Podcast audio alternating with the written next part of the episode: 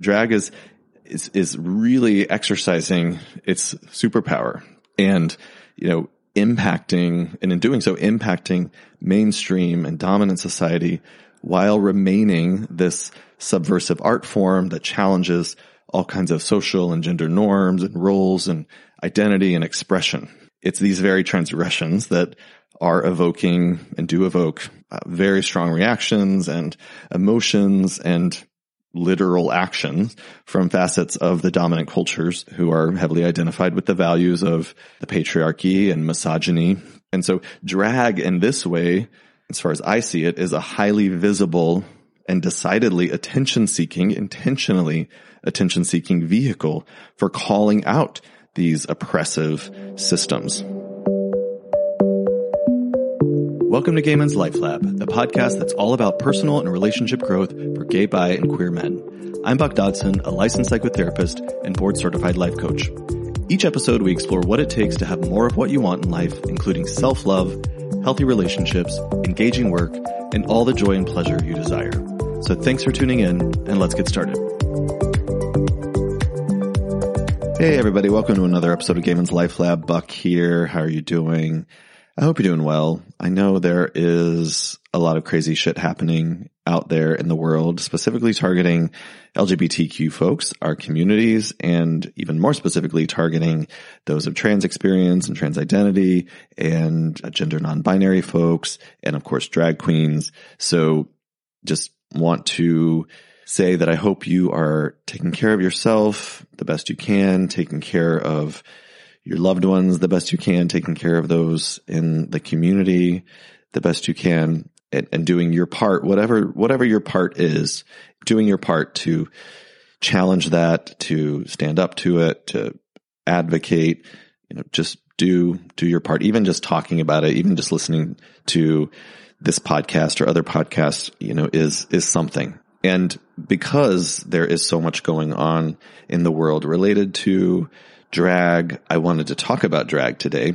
Uh, and I also wanted to talk about drag for some other reasons, which I'll, I'll get into later that have a little bit more to do with some, me and some of my own personal work. But the, the context really of this conversation today about drag and also about camp, which I'll define and get into for, for those of you who don't kind of know what camp is, is that drag and camp are gay superpowers and if you are new to Gay Men's Life Lab, you don't know that I talk about gay superpowers a lot, or, you know, if you want to identify as queer superpowers, that's fabulous. You know, I, I haven't talked about these or haven't rather had a full episode in some time. The, the first one I did was back in 2021, which feels like a hundred years ago. And I talked about in that episode queer people's capacity to embody and express both the masculine and the feminine. And I also talked about our role as outsiders who push society forward. So we are often trailblazers and social innovators, and it's often roles, these are roles that are chosen for us by virtue of both being rare, but also, of course, because we are highly stigmatized, marginalized, discriminated against, and oppressed by the existing social structures. So we, you know, have to basically have to create and push the envelope to create new social systems and structures and ideologies so that we can live freely, you know, so we come out, which is the, the, the first piece of that and that, that evokes strong feelings and thoughts and reactions from all kinds of people and eventually changes, changes attitudes, changes ideas, changes systems, changes structures.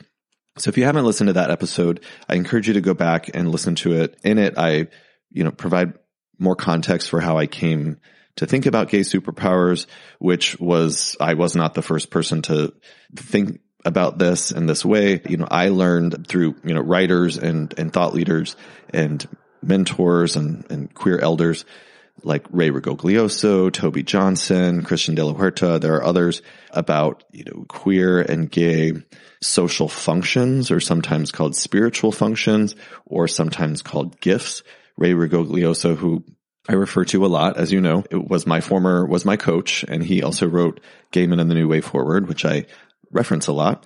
Uh, and I just think is uh, an amazing summary and breakdown and analysis of what he calls distinctly gay male gifts. And Ray speaks specifically to gay men. But this idea and the organizing principles with Ray's work talking about gay male gifts or Christian de la Huerta talking about LGBTQ spiritual functions or Toby Johnson talking about our sacred roles that we play in society. The organizing principles is that LGBTQ people have sacred and special and necessary roles to play and contributions to make to healthy societies. And as we as LGBTQ individuals and groups are evolving and becoming more seen and heard, and as we hold more positions of social and legal and political and economic influence, you know, these, these contributions are, and our gifts, our sacred gifts, our special gifts, our special and unique perspectives and experiences are impacting society and not just LGBTQ society, but the societies we live in. I'd like to talk about all the gay superpowers at some point, And so I'm kind of taking them, you know, one at a time, one or two at a time. And, and today I wanted to talk about camp and, and drag because especially everything going on in the US right now, I don't know if it's happening in the rest of the world. I presume it is to some extent, but everything going on the rest of, in, in the US right now, we clearly need to be talking about the power of drag. And, you know, and there are numerous examples of queer people and gay and bi men, cis and trans alike, as well as non-binary folk who are having an impact on culture and society who we could talk about and talk about their specific gifts. But currently, to me, I just, I wanted to highlight the drag artists and members of our community of trans experience, uh, who are drag artists, um, who are out in front and who are bearing a lot of the, the brunt and taking a lot of heat as they, as they express themselves, as they stand in who they are and who proudly and courageously and boldly live in the world as themselves, as their authentic selves and stand up and say, this is me. This is who I am. And I exist. I matter. And you need me. You need us. in order to have a, a healthy, functioning, robust, generative, loving society. So that's so much of why I want to talk about gay superpowers so often, whether it's in a formal solo episode like this or just kind of referencing it when I interview guests and kind of saying and identifying, Hey, this feels like a superpower of yours because we, we need to understand this in ourselves. I don't know, you, you know, you may not have thought about having a special sacred role to play just intrinsically because you are queer or gay or bi or, you know, trans, however you identify, but you absolutely do. So going to talk about camp and drag today, but right from the outset, I do want to make a distinction about the superpowers of drag and the superpower of being gender non-binary or trans-identifying because those are separate, those are separate powers, certainly connected and related because, you know, plenty of drag artists and drag performers and drag queens are of trans experience, but you know, it's, th- these aren't the same things. So especially when I'm referencing what's going on in the political arena right now, because, you know, there's so much, there's a lot of things targeting drag queens, but it really feels like the subtext is it's targeting trans communities. So I just kind of want to highlight a distinction between those two because there's an entire history and an, an entire lineage to trans folks and gender non-binary folks who uh, that does, that needs its whole, a whole episode, which I'll get to later because, and, and especially when we talk about being trailblazers and being out in front and being, you know, pushing society, you know, uh, that we, we owe that, or I, you know, I will speak for myself as a gay identifying cis man. I, you know, I feel very much like I owe so much, so many of my, my freedoms and my privileges and how I get to live today to trans folks and the trans communities. So, so I wanted to just say that. So that's a different, that's a different episode, a different conversation than, you know, talking about drag and talking about camp. So let's get into it. And I want to talk about camp before I get into talking about drag. Drag to me, and I'll also say I am not an expert on, I'm certainly not an expert on drag. I'm certainly not an expert on camp.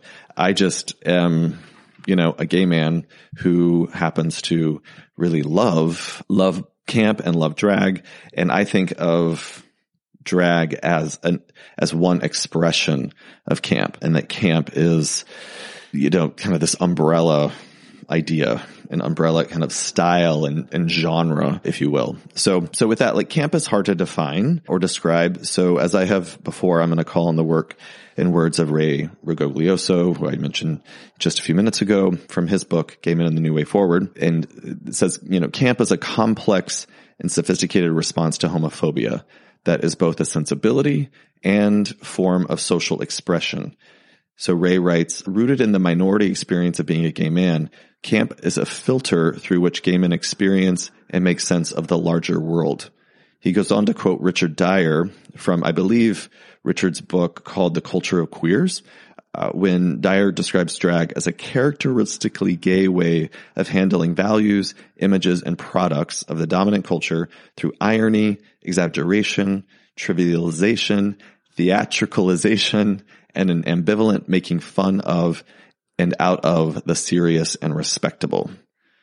That's the essence of, of, camp, this kind of characteristically gay and I would say queer way of handling values, images, and products of the dominant culture and doing it in this very ironic, exaggerated, trivialized, theatrical, ambivalent way and kind of making fun of it, but in a, both a kind of a serious and respectable way. So I love camp and camp to me, and I, am actually kind of missing camp right now. You know, I, my, my current life is, is in Austin, Texas and, you know, which I don't know. I, because Austin doesn't necessarily have like a specific demographic area, uh, you know, for the queer communities. I feel like I don't have as, as ready or organic access to just like spaces and places and vases that are, that feel campy to me. Austin has plenty of camp for sure, but it's just not as like easily accessible as, you know, I've, I've lived in Chicago, you know, in, in the Halsted area in Boys Town. I've lived in West Hollywood. I spent plenty of time in Palm Springs and, and New York and, and San Francisco. And those are, you know, clearly bastions of, of camp right there on the streets. So I, I, miss that. Camp is really misunderstood and, and is often, maybe not so much now, but used to be very maligned by some gay men because of its associations with femininity or effeminate mannerisms or speech, you know, and, and actually can, I think for some guys, you know, who who say, you know, oh, I'm not into drag or, you know, how can I be a gay man if I'm not into drag or I'm not into like, you know, certain divas and, and all that stuff. Like it can contribute, can contribute to this sense of like otherness or I'm not gay enough or, or anything like that if you don't resonate with camp. But it's fine. That's, that's, it's not a big deal, but also important to not, you know, judge that or malign it as a, as, as an art form and as a form of expression. Um, and as one quintessential piece of gay and queer life. You know, it, it is, but it's not the only one, of course, but it's one that like I feel very connected to and feel very much like I am, feel most at home when I am watching, you know, a campy movie or a campy character or in a space that is clearly very campy. I'm thinking of places in Palm Springs and places in, you know, other cities that are like campy restaurants and, and environments. So all this to say, you know, I 100% relate to camp and as, as almost a coping me- mechanism in terms of humor. So like when I'm feeling and noticing and sensing the negative impacts of, of living in a mostly non-gay and heteronormative and queerphobic world like I'm experiencing these days, I really reach for camp humor and movies and music and really any experience of camp culture. You know, one of, I'm thinking of one of my first memories of what I would later come to know as camp would be watching Auntie Mame at my grandmother's house when I was, I was probably like 14. And this was my grandmother in Dallas. And by the way, her name was Lady Earl, which is a pretty campy, campy Southern name. Of course, my other grandmother's name is Gloria June. So also quite campy, very definite camp undertones, which as, a staunch Southern Baptist woman, she would not appreciate knowing that her name was quite, is quite campy. Um, event, I was just enthralled by Rosalind Russell's Mame. And I, it was just me sitting in my mom's or my grandmother's living room. And it was like a Saturday afternoon, kind of random time. And, and I just happened to be like flipping through the channels and stumbled upon this, this larger than life character. And even though I didn't at the time, I didn't think I knew any like gay or queer people, except, you know, I had a, a neighbor friend, but even then we, we weren't yet really identifying so much as gay or queer. Um, and he wasn't like a campy kind of guy. But even though without knowing all that or having any sort of real connection to gay people or, or, communities, I knew I instantly felt in watching Mame's character or Rosalind Russell's portrayal of, of Mame, I felt really seen and I felt at ease. I felt like, oh my gosh, like, like obviously she's not even a, she's not a gay man, but she has those like queer and gay qualities and she was in drag. So it was, it was, it was just so like amazing to me. And I just loved it so much. And come to think of it, like being in Dallas with my grandmother and my family, I, I can't help but remember also watching, watching the TV show Dallas. I think it came on on Friday nights. And so my sister and I always would get super excited during the opening credits because it would show it like scrolled through scenes of downtown and it showed, um, there's this one like tower. It's, I think it's called a reunion tower in downtown. It's very sort of iconic and has a, a particular, has this like ball at the top. We used to call it the ball, but I, I don't think it's called the ball. Um, in any event, you know, we just thought it was so cool that we were in Dallas and then we were watching a TV show that had, you know, like scenes of Dallas and we were like, oh, we've been there. And uh, we would get so excited, which is not the point of why I'm telling you this, but, um, Dallas, the TV show was to me like super campy as well. And I remember taking a particularly strong liking to Sue Ellen Ewing, who was played by Linda Gray. And at one point, and I can't remember, you know, what season or whatever, she, I just remember her became, she became like an alcoholic and, and really unraveled and yet was always still in like full glam, which I just thought was so fabulous. It was like, I was just really drawn to her, even though she was clearly very messy and clearly struggling and, and not doing, not doing well. But I, I found that, that interplay of the, the struggling yet beautiful and glamorous woman who in my case, you know, happened to, you know, she was in Texas and I grew up in Texas. Uh, there, there was something, there was like an affinity to her and she was married to this jerk, J.R. Ewing, this oil guy. It just all felt very fabulous to me and I, and I loved it. And keep in mind, I mean, I was very young at the time. So this was all well before I was connected to any sort of gay or queer life.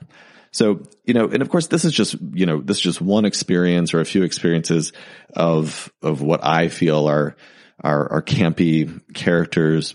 And, you know, there are so many others. And that's what's so amazing about camp and drag too, you know, is that, you know, all of us have our experiences of, of camp and all of us, you probably can think of lots of characters or movies or, or music or shows or anything that, that kind of speak to you in that campy way. And maybe, maybe for you, you have a very like campy sense of humor and you draw on, on camp in your, your everyday life and your every, your personality brings a lot of camp forward. So it's amazing. But, you know, there are, there, in there are too many like characters and references and things for, for me to list, you know, excuse me. But I mean, of course, there's like Judy Garland and there's like Faye Dunaway's portrayal of Joan Crawford and Mommy Dearest. You know, that's like ultimately very, campy. Uh, and then you have movies like Showgirls or, uh, I mean, just so many others. So anyway, there are, you know, lots more camp memories and camp experiences I could think of. I'll mention one other. When I lived in LA and I worked at the LGBT Center. I think that's what it's called now. We hosted a fundraiser because I worked in the the development fundraising department, and the the fundraiser was a staged reading of Valley of the Dolls, which definitely a campy movie, you know, the epitome of camp. And Bruce Vilanch read the part of Jennifer, who was played by Sharon Tate. And oh my God, it was so, and it was the, the, the rest of the folks who were in the stage reading were also like queer, gay comics at the time and actors and just folks in the industry. And it was just so brilliant and delightfully campy and delightfully queer. And I just loved it. And I just felt so at home. So in any event, I, you know, I mention camp as a superpower just because for us, it is one aspect of our culture that is just very specific to us. And it's beautiful and it's and it because it's so it's so smart and it's so unique in its sensibility and it's so nuanced. Um and i also you know for me there's a protection in it and just the utter gayness of camp. And like the experience for me is kind of like going to camp in a way you know gay camp where I get to feel free and, and for a moment in time, I get to feel the power of gayness when it's not the minority, when we're not the minority or the other. You know, it's like the same idea of vacationing in a, you know, in a, in a place like Provincetown or spending time in the Castro or, you know, anywhere in the world that has a, a gay district or a gay neighborhood. There's, there's something powerful when we can go into spaces and places or see mirrored back to us in entertainment or movies, you know, reflections and images of ourselves. Um, and to me, when it's done through the art of camp, there's something so powerful about that. So, um, I really encourage you to think about camp in this way as a, as a superpower because it, it is. And it, and the, you know, camp entertains worldwide. So it's not limited to just us, but I will say like, I feel like we, we get to own that as eh, with cultural pride.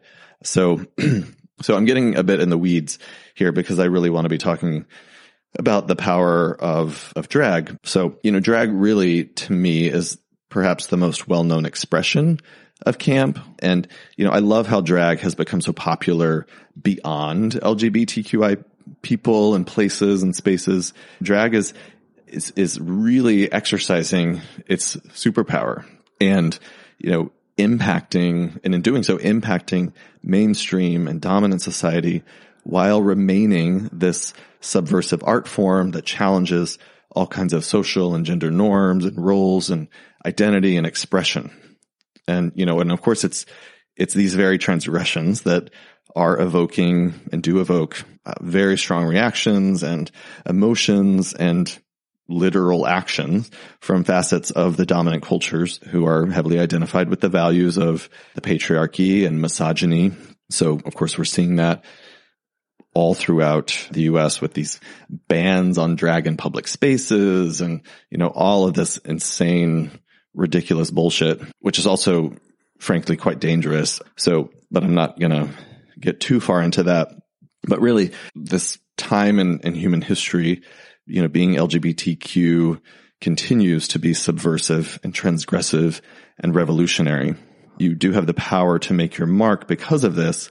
And when you do, you, you can influence oppressive ideas and structures and systems that are no longer serving the, the world, us or Uh, us as minorities or the majority you know, and so drag in this way, as far as I see it, is a highly visible and decidedly attention seeking, intentionally attention seeking vehicle for calling out these oppressive systems.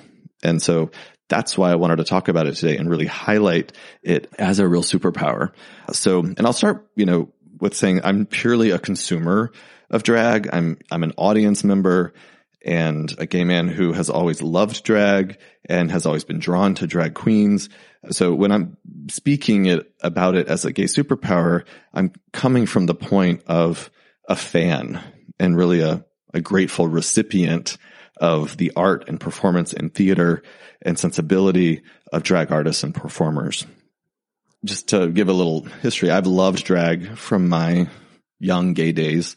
I'm not sure about drag in terms of a first early memory, but certainly a game changing moment for me was seeing Priscilla Queen of the Desert in, I don't know, I guess that was probably like 90, 94, 93, 94. I just remember I was 18 and I instantly fell in love with every as- aspect of that movie.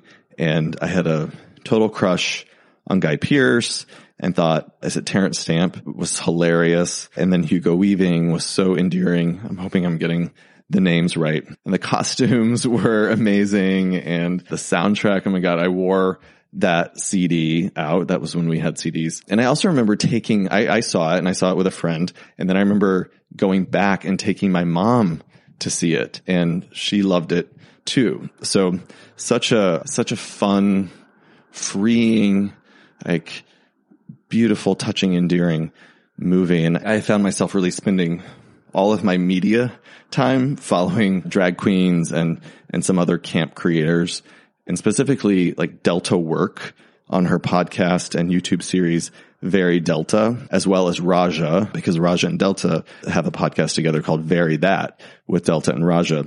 Um, and also actually I've been listening to Sibling Rivalry, which is hosted by Bob the Drag Queen and Monét X Change. And then I've just finished, I think it's called Trixie Motel on HBO Max, which is of course about Trixie Mattel and her partner's renovation of a hotel in Palm Springs. So, um, I've been really kind of absorbing a lot of drag and, and feeling very comforted by, by drag artists and drag queens. Uh, at first, I, I didn't really put the pieces together and I was just thinking that this is what I'm into right now as far as entertainment, you know, because I've always loved drag and along with stand-up comedy, drag shows are like my favorite form of entertainment. So it's not a stretch that I would be spending a lot of my time like my entertainment time, a lot of my media time, you know, listening to, to drag creators. But considering everything that's going on right now in our country with all, you know, the, the kind of the vile and violent attempts to banish trans people and to silence gay and queer people and to ban and protect, or excuse me, ban and protest and even, you know, potentially criminalize drag, I realized really what I've been doing is I'm seeking solace in this, this art because of its you know, distinctly queer sensibility and expression. So I think I've really needed to feel connected to, to drag, uh, for reasons that were a lot deeper run a lot deeper than just like wanting to be entertained or wanting to, you know, laugh a little bit. I, I've, I've wanted to feel, needed to feel some solidarity and some safety and some just connection with with my community. So I'm to reference Gay Men and the New Way Forward again when Ray is talking about drag and he places camp and drag within his framework of, of distinctly gay gifts and that are, as he describes them, quote, quote unquote, reinventing manhood. And in his exploration of drag, he makes it clear that he is focusing on one form of drag, which is men creating illusions inspired by and portraying an interpretation of the feminine and or of female or womanhood. Uh, so he, it's not the only form of drag, but this is the one that he was focused on because he was, his book is really about, you know, gay male identity specifically. But Ray writes in his book, drag embodies dualities, masculine, feminine, and reverence parity. When a man dons a dress, applies makeup, puts on a wig, and wears high heels, it is an act of courage and solidarity with the feminine. Drag queens may imitate, parody, skewer, and present absurd, exaggerated, and ridiculous versions of womanhood, but the container of drag intrinsically honors its subjects and objects. So really well said.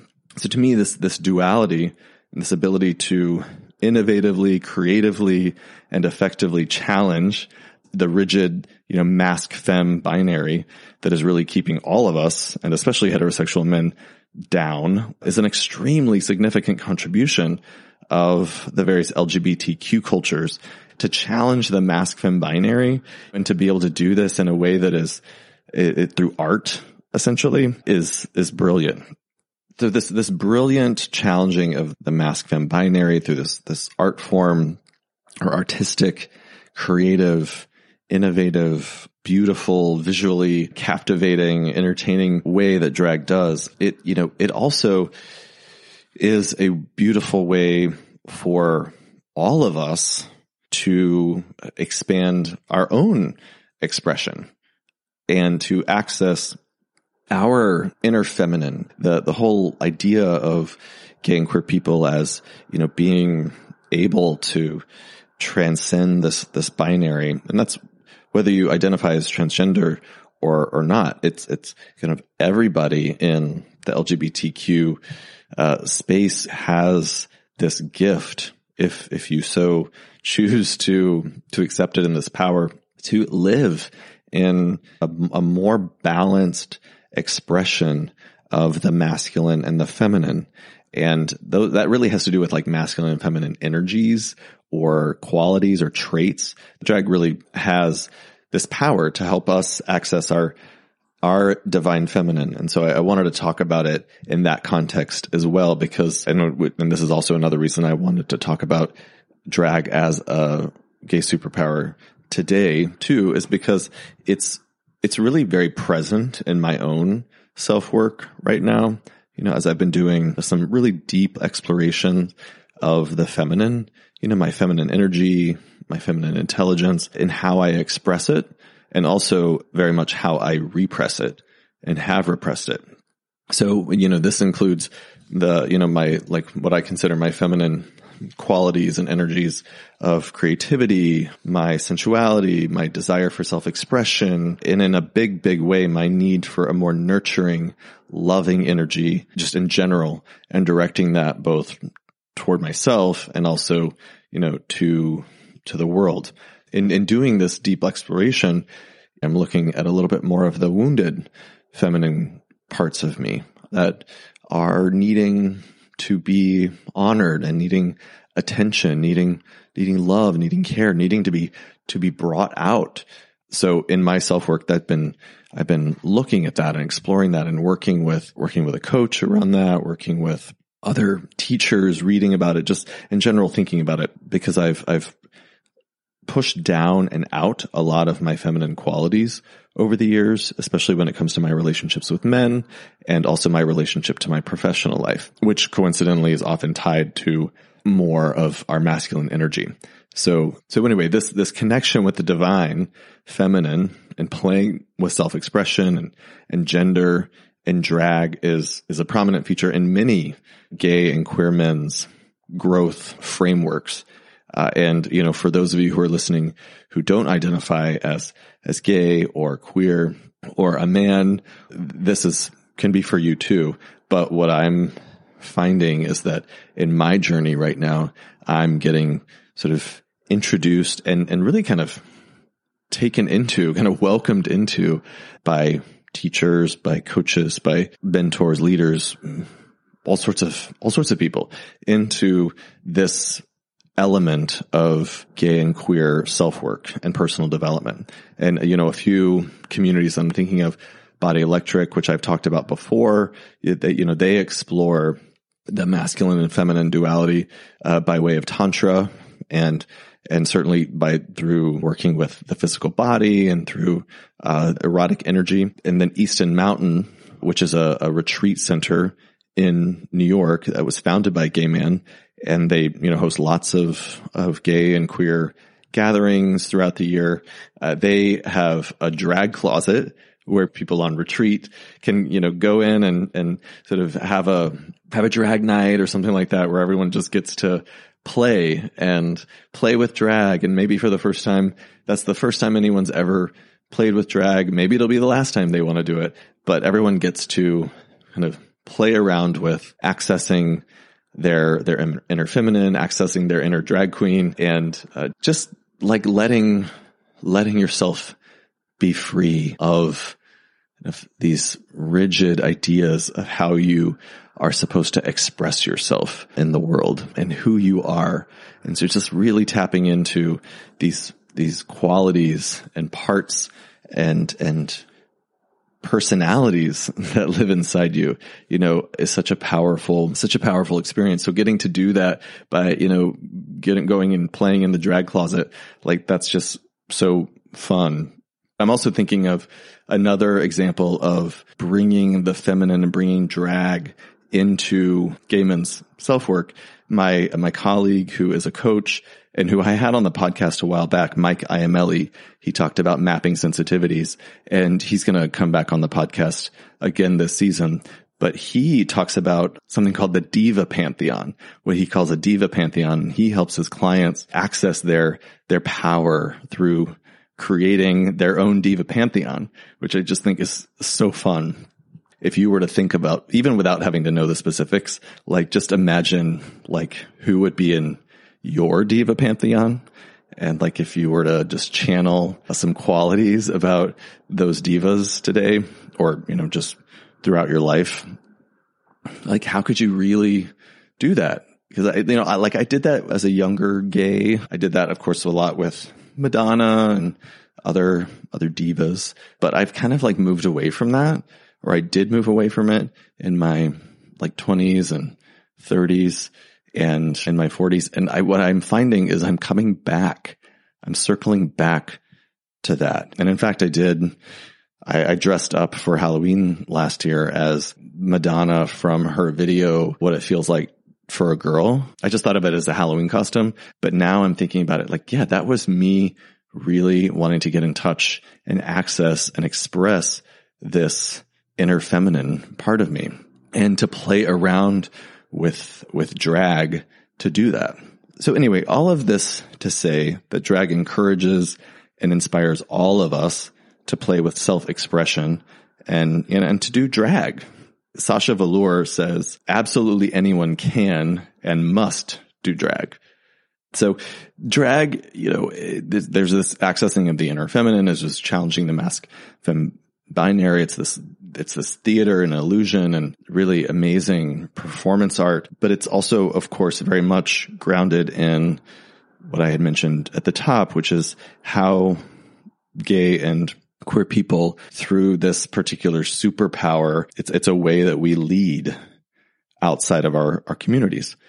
Um, you know, the voices and power and people, power of people of trans identity and experience, as well as drag queens who, whether identifying as trans people or not, are really leading the way right now for a deeper and ultimately, I believe, more influential shift in how queer people impact societies. We're really seeing that right now. And it's a painful thing to be watching.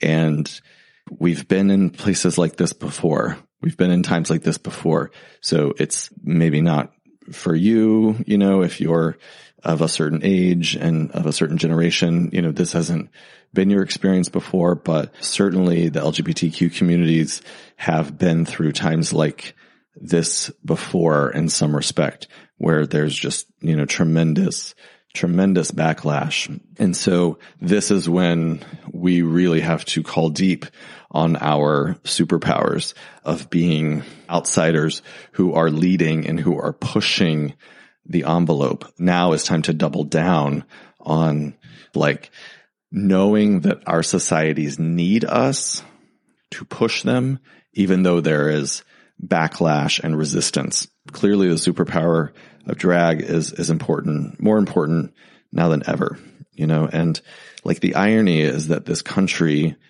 the US where I live needs drag mothers more than ever, you know, and yet drag shows are being banned. Like we all need drag mothers, like for sure, you know, and yet drag shows are being banned and protested. If you think about that, like the idea of like we live in this sort of misogynistic patriarchal society that is, you know, just grounded in like fear of the feminine and, and oppression of women and which then translates to drag queens and translates to gay people and queer people. Just imagine like there's this whole idea if we really get into the the weeds of like human development and psychology, there's a pushback against the mother, the maternal right now in this, this space that we're living in, this zeitgeist. And yet, whenever there's this pushback, that's when you know there's a tremendous need for, for mothering. And I can certainly see that and feel that and sense that in our society right now. There's this just, this really profoundly unmet need for, for a mother and for mothering and for the, for the maternal and, and for the feminine, certainly. it's just so crazy to see what is happening and to see how like these, these people in power, political power and these institutions of political power are so terrified of the power and the influence and the impact that drag is having on popular culture. You know, that they're doing what they're doing best, which is to dominate and conquer. You know, it's like kill or be killed in their minds. So when I think about and witness and feel this, these power grabs, I find comfort and solace in the power that drag embodies and a queen's ability to respond to injustice and oppression. Drag just really speaks to that in a powerful way. It makes me think of a, a quote that I read from RuPaul recently. I think she said, but they're wrong because that is our strength. Drag queens are the Marines of the queer movement. Don't get it twisted and don't be distracted. Register to vote so we can get these stunt queens out of office and put some smart people with real solutions into government. I loved that. Drag queens are the Marines of the queer movement. So powerful. And I think of, you know, of course, I mean, drag queens and the trans and trans women like Marsha P. Johnson were the agents of, of massive social change when it comes to, when it came to Stonewall, you know, and, and other movements. So our community and certainly gay men owe so much to the fierce force of, of drag queens and trans identifying folks when it comes to challenging homophobia, transphobia, and bigotry. It's a place that to me so clearly speaks to where the power of queer people is being challenged and where, you know, there's also just being challenged because of the power that, that drag in this case is, or in this conversation that I'm, I'm having is exercising. So it's just, it's just really interesting. So I am just going to stop there because I've already taken up way too much of your time, but please go out and support your your local drag queens, your local drag artists, the work of drag performers and content creators you love, and see if you can notice, if you're not already, the superpower moves they're making. And, and really consider how you can amplify that in your own way and in your own community and in yourself, like access that as a, as a source of power in yourself. And, and if you are a drag artist and creator and performer who is listening, I, I bow to you. I bow to you, Queen, and thank you for your voice and your art and your contributions. You know, you really have an impact on my life in so many ways and, and I'm a stand for your work and the mark you're making. So, so that's all I have for this episode. So thanks for listening. If you made it all the way to the end, I really appreciate it. And, you know, continue to support the podcast as well. So like and subscribe, do all that, share episodes, do your, do your thing, rate and review, like and subscribe. That's not, that's a YouTube thing. That's not even podcast. So rate and review. Thanks everyone. Talk to you soon. Bye. Thanks for tuning in to Gay Men's Life Lab. If you like this episode, please leave a review on Apple Podcasts or whichever service you use, because it helps other gay, bi, and queer men find us. And if you want more information, visit buckdodson.com or find me on Facebook and YouTube at Gay Men's Life Lab. And remember that personal growth and creating the life, relationships, and work you want is a process.